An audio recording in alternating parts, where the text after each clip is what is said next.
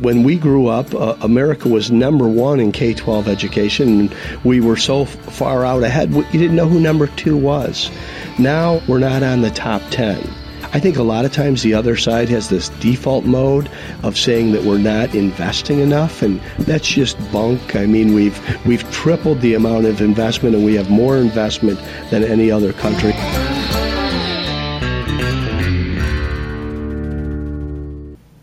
Welcome back to the Kevin Roberts Show. We've been doing this several months. We have the opportunity to talk to policymakers, people who influence ideas and policy, great Americans, people who aren't Americans.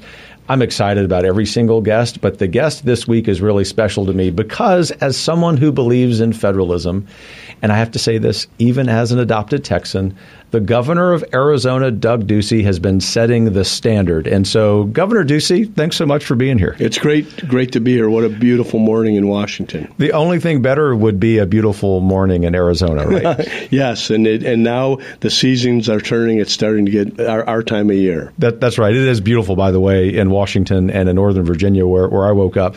But look, thanks so much, not just for being here to have this conversation with me, but this is heartfelt, not even just as the president of the Heritage Foundation, just a guy, a husband, a, a, dad of four kids, someone who loves your state.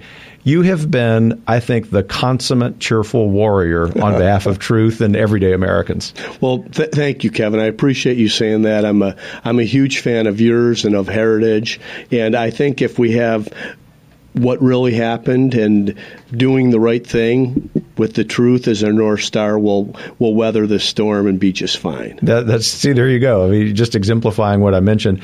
We're at least initially going to focus on the policy area of education, sure. in particular education reform. Arizona for decades has been a leader, but particularly under your leadership, it has really sort of, of shot to the, to the moon on that. We'll cover some other things because as we were talking off camera, we just like to have a conversation in this, and you're you're 100% comfortable with that.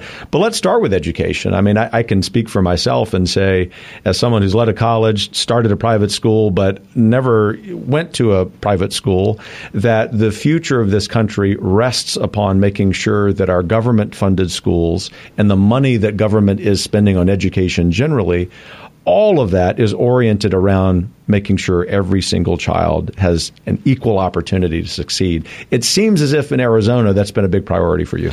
This has been the, the top priority. And I think if I were speaking to other governors, I mean, this is the number one investment line in every state in the union. And what's the return on investment that we're getting? I mean, K 12 education, I believe, in so many places is failing. Across the country, it's been flatlined since the, the mid 80s. And it really, in, in America, we very rarely solve a problem. We innovate out of these problems. And Arizona's tried to be on the leading edge of new ideas that not only provide choice for the parents, but then have results in math, reading, science, American civics, character formation. And you have four children, I, I have three. They're all different. And yes, sometimes that neighborhood school works, and in many places in our country, it works very well. But in many places, it doesn't. And what is the option for that kid, especially if their parents can't afford a school of choice? That's just it. I, you know, people who have means, and, and God bless them, you know, we we don't envy that can send their children to the school of their choice. And that's great. We want Americans to have that. But what frustrated me, just to be really candid, sometimes with our conservative friends in the Texas legislature, was their unwillingness to accept that it, it wasn't that these these legislators are, are poorly intentioned. It's that we were not successful in the education reform movement in opening their minds to that reality that basically in the United States of America in the 21st century, the most common form of discrimination is the zip code you wake up in. And that disproportionately affects poor kids, regardless of the color of their skin. You've broken through that in Arizona, so much so that Arizona ranks number two on Heritage's new Education Freedom Report Card. And if you keep doing it's, it's a lagging indicator. It, it is. I was just about to say, for your sake, Governor, that if if things keep going, you might be number one the next time it comes out. Well, I'm sure I'll have my successor here next year taking all the credit, uh, but that's that's just fine. And and then we talked about that dynamic competition of what happens with other states. I think there's a positive peer pressure when you have a breakthrough like what we had in Arizona here that others can follow. I've used the example of Roger Bannister, the first person to break the four minute mile barrier. People thought it was humanly impossible. Once he did it, thousands followed after. It was more of a mental thing. And I think on the school choice movement, especially on educational savings accounts at the universal level, we're in the persuasion game. We need to get people to understand if you told me that you had four different children that went to four different colleges all over the country, some private, some public, there's no judgment at all there. We want them to go where to the place that's best for them. But when you talk about that at the K through 12 level of people going to different opportunities public, private, Catholic, Christian, Hebrew, charter all of a sudden it becomes a, an argument or a discussion. And I do think if you look at the example that we've had in Arizona, I'm fortunate I sit on the um, the shoulders of, of giants that have come before me. Lisa Graham Keegan, who was our superintendent of public instruction, Governor Fife Symington, were part of that original breakthrough charter movement. And today we have 560 charter schools, and I'm sure your viewers know that a charter school is a public school with private management. So I, I could hire Kevin Roberts to teach government at that school where you likely are not certified in Arizona in K 12. And we use the example of Sandra Day O'Connor in one of my State of the States to say when she retired from the Supreme Court, she wouldn't have been deemed worthy to teach American civics in, in a high school in Arizona. So I think that was the beginning of softening the ground. And then this past session, we did pass universal ESAs. And I want to say when you talk about the Republican Party expanding its base, becoming the party of parents. It was really the African American pastors in Arizona. Not one of them a registered Republican. And a lady named Janelle Wood, a very brave lady named Janelle Wood, who leads the Black Mothers Forum. And there was much Janelle and I did not agree on, especially through the summer of 2020, but we did find that we agreed on educational choice. She came to my eighth state of the state, sat next to the first lady lady in the front row. And from the podium, I said that 50 years ago, politicians stood in the schoolhouse door and wouldn't let minorities in. Today, union politicians stand in the schoolhouse door and won't let minorities out.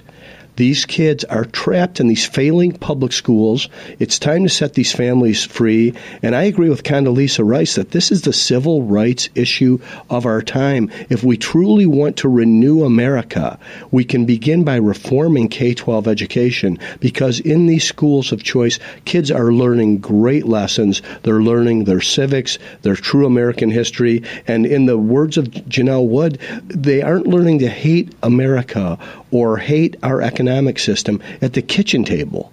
They're they're learning it somewhere else. We need to fix that. No, we have to. I mean, I, I think that the, the, the narrative framing is great, but even more importantly, as, as you would be the first to remind all of us, more important than the messaging, the substance is right. And on that point, just thinking about this education freedom report card on which Arizona has done well, and you know who knows, you may be in the top slot next time. we'll be sure that your successor doesn't steal all your thunder. We'll come back to that in a minute. We're going to do a, a, a big event for you and for Arizonans in a few weeks out there celebrating this on behalf of, of Arizona children. But the the question that I have for you is sometimes the other side, funded by the teachers unions, will say in these states like like Arizona, with all of this education freedom, educational attainment actually goes down.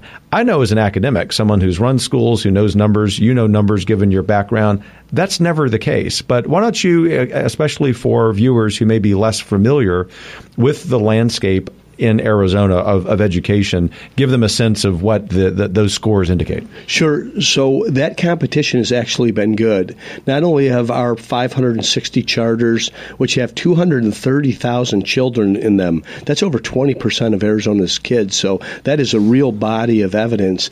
If you take the, the exceptional scores in math, reading, and science that we have in those charters, they've actually improved the public K 12 district schools as well. If anything, we've had some of the folks in the private system or the parochial system think that the charter movement is actually hurting them, but they really need to get their act together. They, they need to improve so that parents see that return on the dollars. Now parents will have the stewardship o- over their own dollars. Arizona kids are, are uh, leading in improvement in math and reading across the country. If you take that cohort of just our charter schools, that's the number one state in the nation with improvement uh, on the districts behind. But there's still more to do. I think our, our standard of measurement, although accurate, in Massachusetts, which is considered the number one state in the nation, you have 50% of the kids upon graduation from high school that aren't at reading level. That can't be success in our country, and I think that we should qualify that as number one and just say we have improvement to do. What are the new ideas? And then states being the laboratories of democracy, let's compete and let's innovate. Amen. What do you? Just another devil's advocate question for the sake of people in the audience who are who are, I think a lot of people watch this show and say, "Well, what can I glean from the conversation that Kevin has with his guest this week on how to talk to neighbors, friends, family members who aren't yet persuaded on this issue?" You've done this for several years, and so a devil's advocate question in that spirit: What about the accountability charge? I mean, what what I've heard in the work that I've done on school choice around the country is, well, th- th- this program will have no accountability. You've answered that really well in Arizona. I believe true accountability is the parent having the choice. And I think COVID helped open people's eyes to this.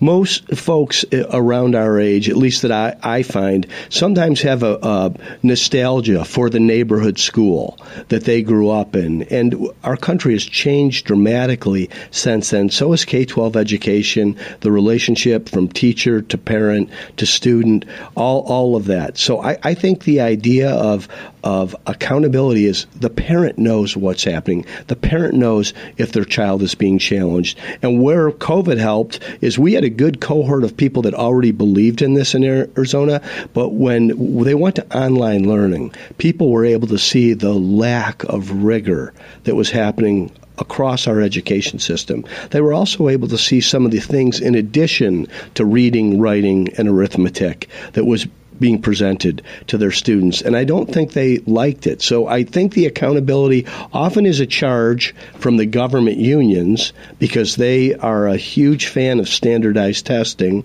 And of course, testing is a part of education, but there are plenty of factors that go into a, a well rounded, well formed, well educated young person who, if you think about it, they walk across that stage in, in, in May. Uh, they're either 17 or 18, ready to go on to whatever's next.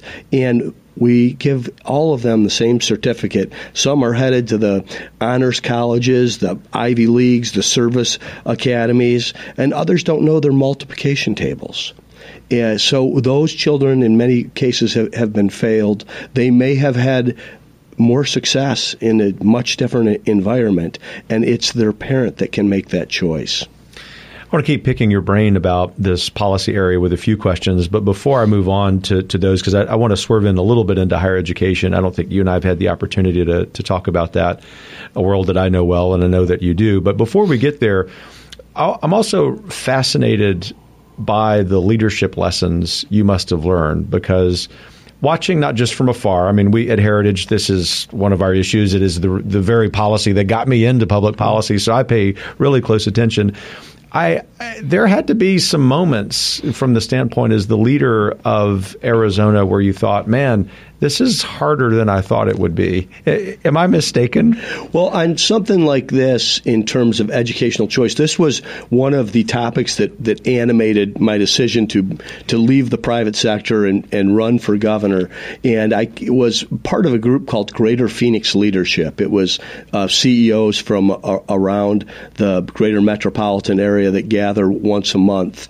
And all of them, by and large, were opposed to this idea And going in that room, a room that I used to sit on as a as a board member on the public policy side, and to have such pushback to something that I knew could change the state really did get me of the mindset of one. It's, it's very humbling that I think it, at its core you don't run for office to win the office. It's what you can do once once you are there. So building those coalitions, uh, exposing the African American pastors and Janelle Wood, and having them tell the story of the situations in their communities, because everybody in that room almost was sending their child to a private school, and it didn't hurt their lifestyle. They weren't missing any meals. So I, I think those types of things, and then it doesn't matter if you're in the greater Phoenix leadership room or any room in the state. Your job is to to meet people where they are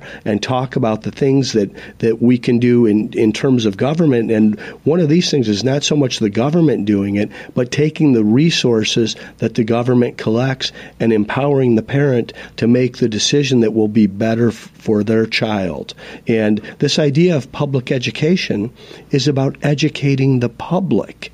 And we've seen in Arizona, and I do think the example, and this can be incremental. It's great if you can go whole hog and get the whole thing in terms of universal ESAs in the next session. Well, by all means, do it.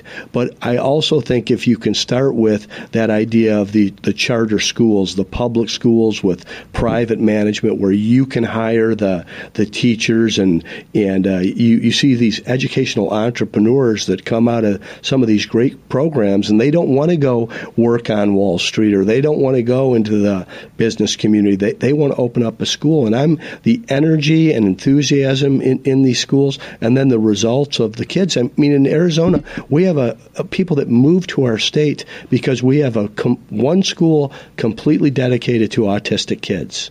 So an autistic kid doesn't have to go to a school where they might be teased or bullied. All of the kids are in the same boat different degrees on the spectrum, tremendous parental involvement, and teachers that specialize in, in helping these kids. And these schools have been so successful that now they've built the next tier of how they matriculate out into the private sector and have private sector jobs and are able to live on their, their own. And I, it was because of that choice, that innovation, and ultimately the accountability of a parent. We all love our children, but I think if you have a, a child in a special situation, you have to care even more for them and to see what they've created together in what can be called a public private partnership, but it's been the parents that have been the heroes al- along the way. They have. I, from a policy point of view, realized once I got into policy work full time what a huge gap there is for special education students in American education mm. to the point of heroic sacrifices, financial and otherwise, that parents have to make. And and I don't mean this, you know, to to be sort of some gratuitous policy comment about advocating for school choice, just from the standpoint of those families. It's a point of great suffering for these families. And it, it, it while I learned more about it, Governor, it it shouldn't have surprised me because when I was running my school in Louisiana, we were a private Catholic school. We simply didn't have the teacher talent, the financial resources ourselves as an institution to help all students with special needs. And and it that anecdotal example I think writ large is one of the problems. And so Arizona is answering this with innovation. And, and I think what's going to happen to, to sum up the context for this next question is that we're finally getting out of this 150 year old model of of the school built by Horace Mann. It was good at the time. I Excellent. mean, we're not going to to uh, denigrate that, but it's the 21st century, and and Arizona is leading the way in almost every respect. Well, I'm glad you pointed out Horace Mann and that this model is 150 years old, and it was the, the standard of excellence. I think when, when we grew up, uh, America was number one in K 12 education, and we were so f- far out ahead, you didn't know who number two was. Now, on any, any list of industrialized nations, we're not on the top 10. And I really think we should find that unacceptable as Americans. I think a lot of times the other side has this default mode of saying that we're not investing enough, and that's just bunk. I mean, we've we've tripled the amount of investment, and we have more investment than any other country. It's that the model that we have is not working. And yes, we are in many cases a larger country. And you talk about the number of children that we need to educate. But I do think if we look at these models and we find a way to, and this is the, really the greatest thing, Kevin, about being a governor. You lead on this issue. This is, we don't want Washington, D.C.'s help on this. D.C. doesn't have much to do with education, and we wish that they had less to do. And I do think that you will see these other states that we've been competing for years. I want to give a real shout out to Jeb Bush. I think he was one of the real innovators first in Florida, and uh, so much of, of, this movement was not only led by him as as a governor, but he's also been one of the chief cheerleaders and advocates post his his governorship. And you see things like Rick Scott and Ron DeSantis improving on what's happened there. I think Arizona is uh, that late lagging indicator and will take over number one. But Ron DeSantis should come back next year and, and one up and Greg Abbott should do that as well. I know Bill Lee is fighting hard for this in, in Tennessee, and I'm talking about a lot of Republican governors here because I do think school choice is a very welcome topic in our discussions, but I also think that's a shame because I don't think this is a Republican issue. That charter movement, that choice movement for anybody that's seen the movie Waiting for Superman, that this was this was a parent movement. This was a bipartisan movement, and some of the first and greatest successes were in the toughest minority areas. Those stories in Harlem in the movie to this day still bring a tear to your eye, and you know that that's what's possible. And when you see somebody who knows their child's entire future is based on a lottery, and if they get into that exceptional school or if they have to go to the government offering. I, again, just think these are things that we should reject in our country. You talk about the technology and innovation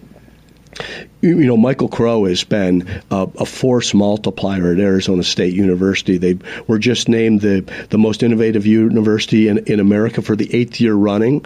The first year was my first year as governor. I'll never forget where I was. I was in Cambridge, Massachusetts, on stage with Massachusetts Governor Charlie Baker, and I was able to congratulate him on Harvard's second place finish to Arizona State. You, you took some enjoyment of that, didn't you? oh, I did. I did. And, and I don't think the audience thought it was as funny as I did, but uh, back home they loved it because in Arizona, because we're such a new state and people come from all over the country and the world to live there, they're open minded to change. They're open minded to some of these ideas. And one of the things that uh, Dr. Crow has worked with Salman Khan on, and, and he's been terrific on so many different topics, but now they have a Khan Academy for American Civics.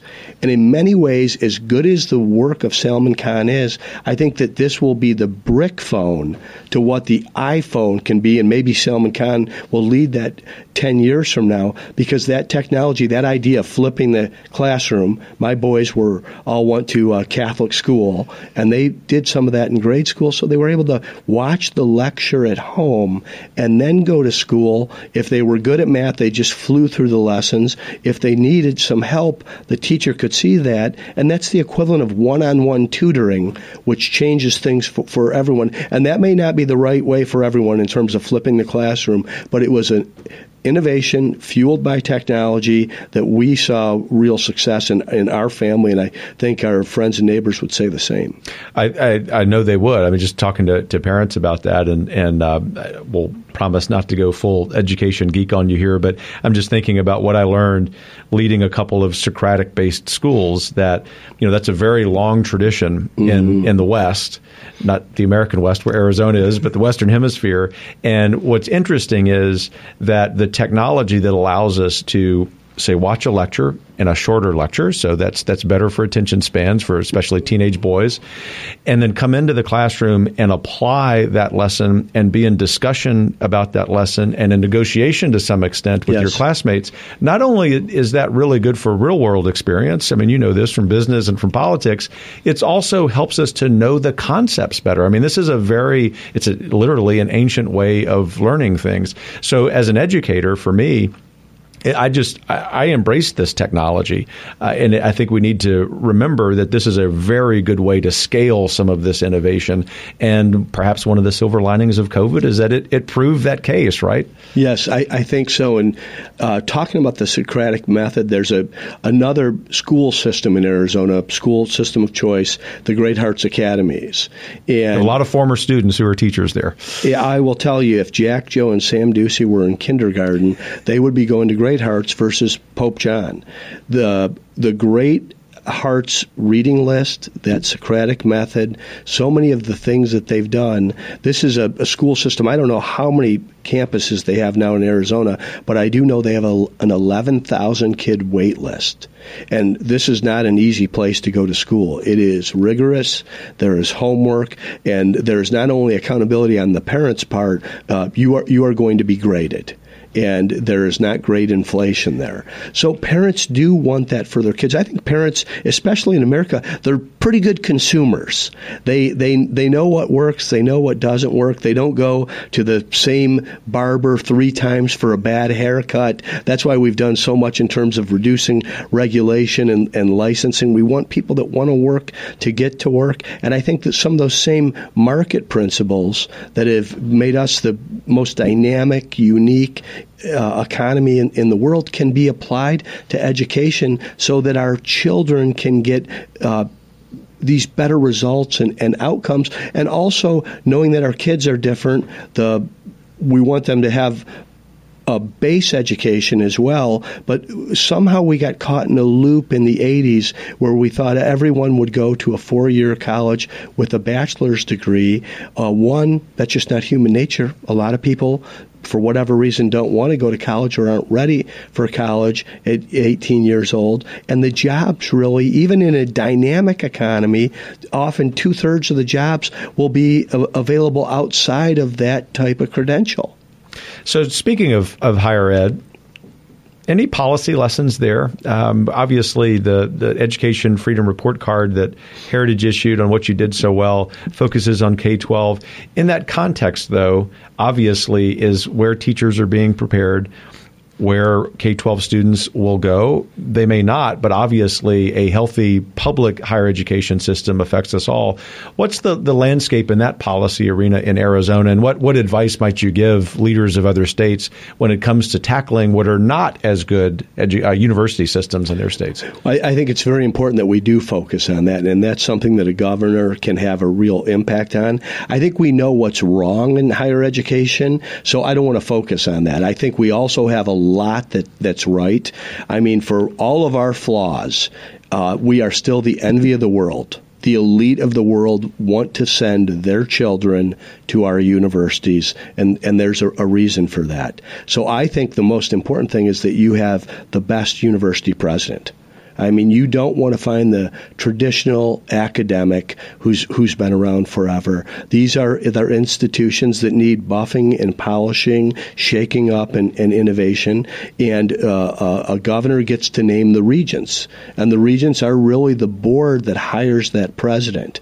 Now, I was lucky enough to inherit Michael Crow at Arizona State University and see what he was doing to change the landscape, not only on campus but to connect it to what what was happening in the state of Arizona. He said something during his in, uh, his inauguration or, or swearing in, and he said, you know, Yale is considered one of the country's finest institutions, but how has it affected New Haven?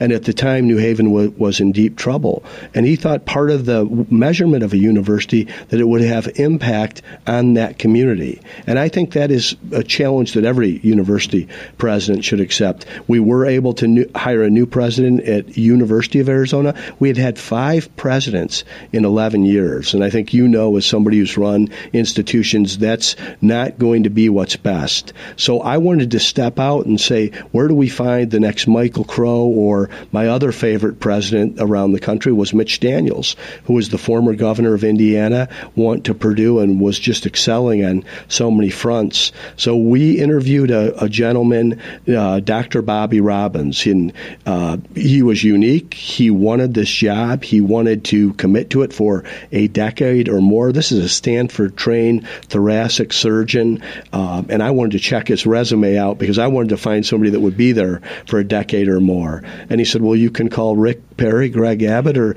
George W. Bush to check my resume out." And I think it was our first big win against Texas. Bobby Robbins now in here Tucson, comes the competitive fire, Governor, and uh, doing doing a lot of good things for for Southern Arizona, for for Tucson, Pima County, and for the state of Arizona. So I think the most important thing that a governor can do is to make sure that you have university presidents where there's some alignment on on, on values and, and performance. To make sure you're appointing regents that are not patronage appointments, but hard-headed business people and subject matter experts in, in academia that will not only hold the the president uh, accountable, but be supportive of that and select the best person when there there's an opening. And then there's things you can do like we've done around civics. We have the the Regents Cup rather than having a, a spelling bee or focusing on other things. You know, kids weren't learning their civics uh, in Arizona or in our country. The first law I passed was the American Civics Act.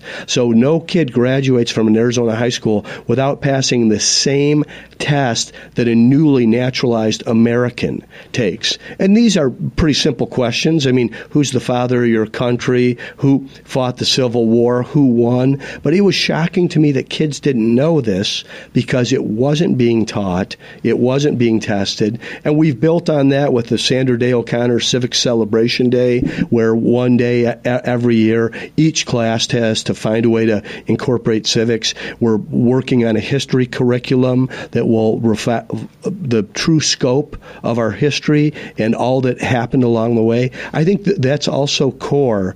It's one thing to be great at math and, and know your science, but if you also don't know how special and exceptional the country we live in and how fortunate we are to have it and our responsibility in continuing it, then I don't think you've really had an education, if you want to go back to the Socratic method, in becoming a citizen color me biased as a historian and someone who's led a couple of liberal arts schools and nothing against the math and sciences, but all the math and science achievement in the world won't matter much if we don't know where we came from.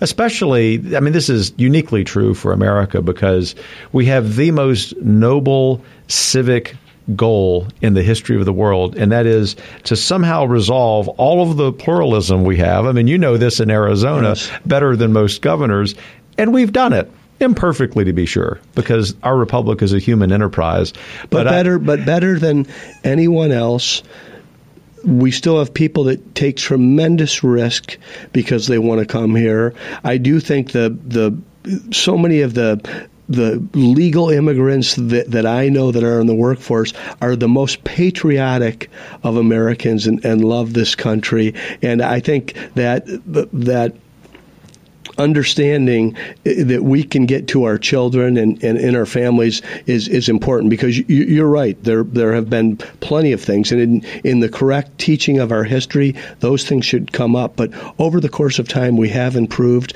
I mean, this whole pursuit that we're that we're all created equal. Uh, life and liberty, and then this this incredible idea that you can pursue happiness in this country and in security and and, and safety uh, is still the the best idea that has been uh, put put forward, and uh, and and this is our charge here. And K 12 education is so much a part of continuing it. And I do think when you talk about the, the liberal arts, is that idea of the formation of, of the full citizen. Uh, in, in addition to being prepared to go out into the real world, it's those, those foundations and, and grounding that also have the participation in, in the local community, which is really where the strength of the, of the country uh, and any state is. It's what Tocqueville wrote about you know, mm. nearly 200 years ago. So shifting gears just just a little bit, um, not necessarily just to to other policy areas, but a little bit broader question. You're you're nearing the end of your your your term, uh, which is difficult to, to think about for me. So it probably is for you. Terms, terms, plural. Yeah, that's yeah. right.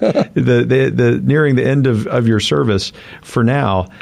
What other policy areas, as you probably have begun reflecting on on your leadership of Arizona, are you really proud about? in addition to what we've been talking about? Well, I, I do think K 12 education and the fact that Arizona is considered the gold standard for educational freedom. And, and Kevin, it took all of eight years to to get here. That's the lesson, right? And and so persistence is part of it. Also, a great team. I really have been blessed with an incredible staff. Oftentimes, they're the ones that are face to face with the legislature. And on this one, we were able to get this over the finish line. The other thing is, you know, states really compete. I was able in my second state of the state to say I'd be remiss if I didn't thank my partner in growing Arizona's economy, and that was then California California Governor Jerry Brown. Uh, I, you know, Ray, Reagan said, had the Pilgrims landed on the West Coast, they would have never bothered to discover the rest of the country.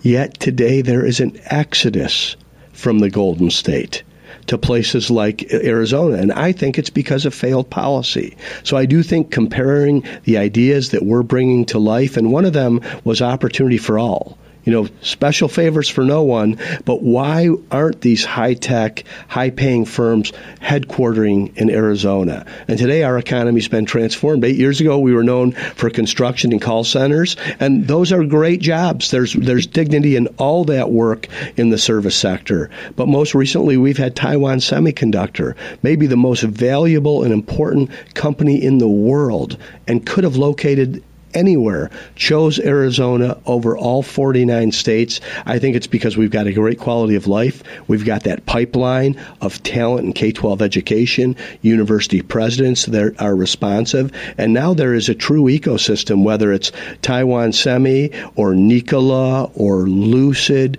or these battery manufacturers. To think that we could be one of the leading producers of electric cars, battery manufacturers, autonomous vehicles, along with our service service sector. So any job from from you know software engineer to an, an opening at the Camelback Inn is available. There's a job available for anyone that wants to work. And the other thing that I'm I'm proud of when you and I went to high school, there was a class called shop and a lot of people found their purpose in that room, and they they turned it into a passion and then a paycheck. Uh, we have invested in career and technical education, so all of our high school children will really see an option on whether they'd like to go into vocational and trade, community college, four year university, or the United States military. But it's not something they're going to be saying at age 18, I didn't know that was available. And I think that's a way to keep our young people engaged, to have them showing up to class rather than punching out in those late teenage years. And, uh, and I, I think in addition, I came into office and our relationship with Mexico was at rock bottom. And I have been as tough on the border as any governor in the country. I've been very grateful for the partnership of Greg Abbott, especially as we've been abandoned with the Biden administration. And even through the, those turmoils, our relationship with Mexico has, has never been better. They're our number one trade partner. I came from the private sector, so I know you pay attention to your, your top customer.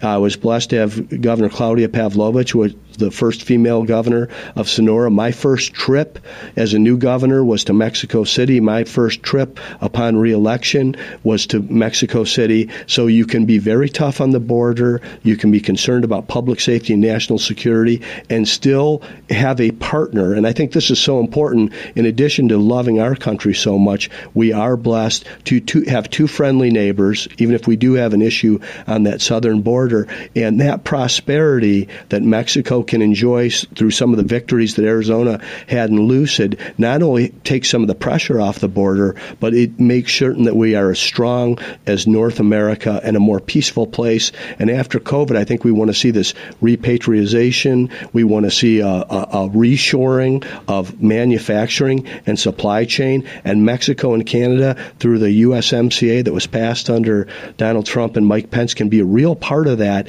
And I think that that could be a better economy and a safer, more peaceful, prosperous United States and North America for the next several decades because China's really shown us who they are. They are, and and uh, maybe the next time we, we have you on, we can really home in on the, the threat posed by the Chinese Communist Party. I'm grateful that you you articulated for our audience the totality of the border problem, and you've been articulate about that for a long time. But as we move into closing up, for the, the sake of your schedule, Governor Ducey, a couple of final questions. One is, and it's not a leading question, I, I promise you that. Uh, what's next for you? You're, you're a young, vibrant guy, and you well, have a heck of a lot more hair than I do, so I can say that. well, well, thank you. I've, I've, I've loved being governor. This is the best job in politics. I believe in term limits, so eight, eight years is, is plenty. I came from the private sector. I am going to finish strong. We've got one last water project to finish in Arizona. It'll be the largest desalination plant in the world off the Sea of Cortez. So our relationship with Israel, who is the world's superpower on water, Arizona is the best in the nation on water, and then our partnership with Mexico is a, a going to allow this to solve Arizona's water needs for the next hundred years. So I'm going to finish strong there. I'm also leading the RGA, the Republican Governors Association. I was at Georgetown last night giving an overview to the students there, and my uh, my adversary or counterpart, Roy Cooper, who leads the Democratic Governors Association, will be there tonight. There's 36 races around the country, so uh, you are what your record is in in this business. Pete Ricketts is my coach here in Nebraska. I want to complete those races. I think it's going to be a very good year. I think we can have a good cycle on the the, the kitchen table and common sense ideas. I mean, you right here in this area saw Glenn Youngkin, an outsider and a newcomer, defeat a quasi incumbent. Uh, with 100% name ID. And what was he talking about? Education talking about the fact that parents should be allowed to be involved in their students' classrooms. Uh, I think we're going to have a lot of governors out there talking about it, and I think that'll serve our country well because it'll get decisions out of D.C back to the state house, and ultimately back to the parents.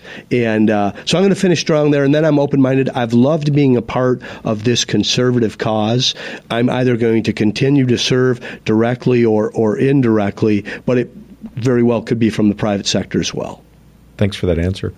So, we have a pretty broad audience, probably a little heavy on the younger side. And, uh, you know, if, if, if I'm in my 20s looking at America I might be prone to a little bit of pessimism, although I tell my younger friends and family and colleagues, don't be that way. This is still America. But just sitting here with you for the better part of an hour, you, you just emanate this joyfulness about the future. What advice would you give them about keeping our hopefulness about America in spite of what are some very real challenges? Well, I think that idea of, of being hopeful, I mean, you don't want to have false optimism, and, and we are divided, and there's no doubt it's a trying time. But uh, I've been briefed well well and saw your resume. I know you're a PhD in history. Don't hold that against me. and I don't think you have to be a PhD to see that we've been here before in different situations and we have found a way through it. So to get up every day to whatever your cho- cho- chosen pursuit is, to go after that, that with all the energy that you have, to look for ways to be part of this solution. And I do think at some point this fever breaks. I'm not sure where or when it breaks. We were children of the 70s, and we saw what, what one man could do in terms of a country that was in decline. There was a malaise. Uh, he was the individual that was considered too extreme to have the nomination in 1976, who won re election in 1984 with 49 states. And really, from that date up until rather recently, while we've never been truly united except on September 12th, there's always been a back and forth. We haven't felt the same tension that we have right now. So I think that idea of being a good chair, and uh, I love that you said happy warrior because I think it's a good model because I'm going to continue to advocate for the things I truly believe in, but I think we can do it in, in good faith with our fellow citizens. Well, to sort of riff on your your reference to President Carter and his malaise speech and, and what you alluded to, President Biden's ill-advised soul of the nation speech, to, to be polite sounds like the soul of the nation is okay if we're willing to lean into it and go seize the future. Governor Ducey, this has been really fun. Thanks so much for being here, most of all for your service to this country. We look forward to remaining friends with you and helping any way we can. Thanks, Kevin, and thanks for everything that Heritage, Heritage does. It's our privilege. Thanks so much for this episode of the Kevin Roberts Show. Join us next time for another policymaker. Take care.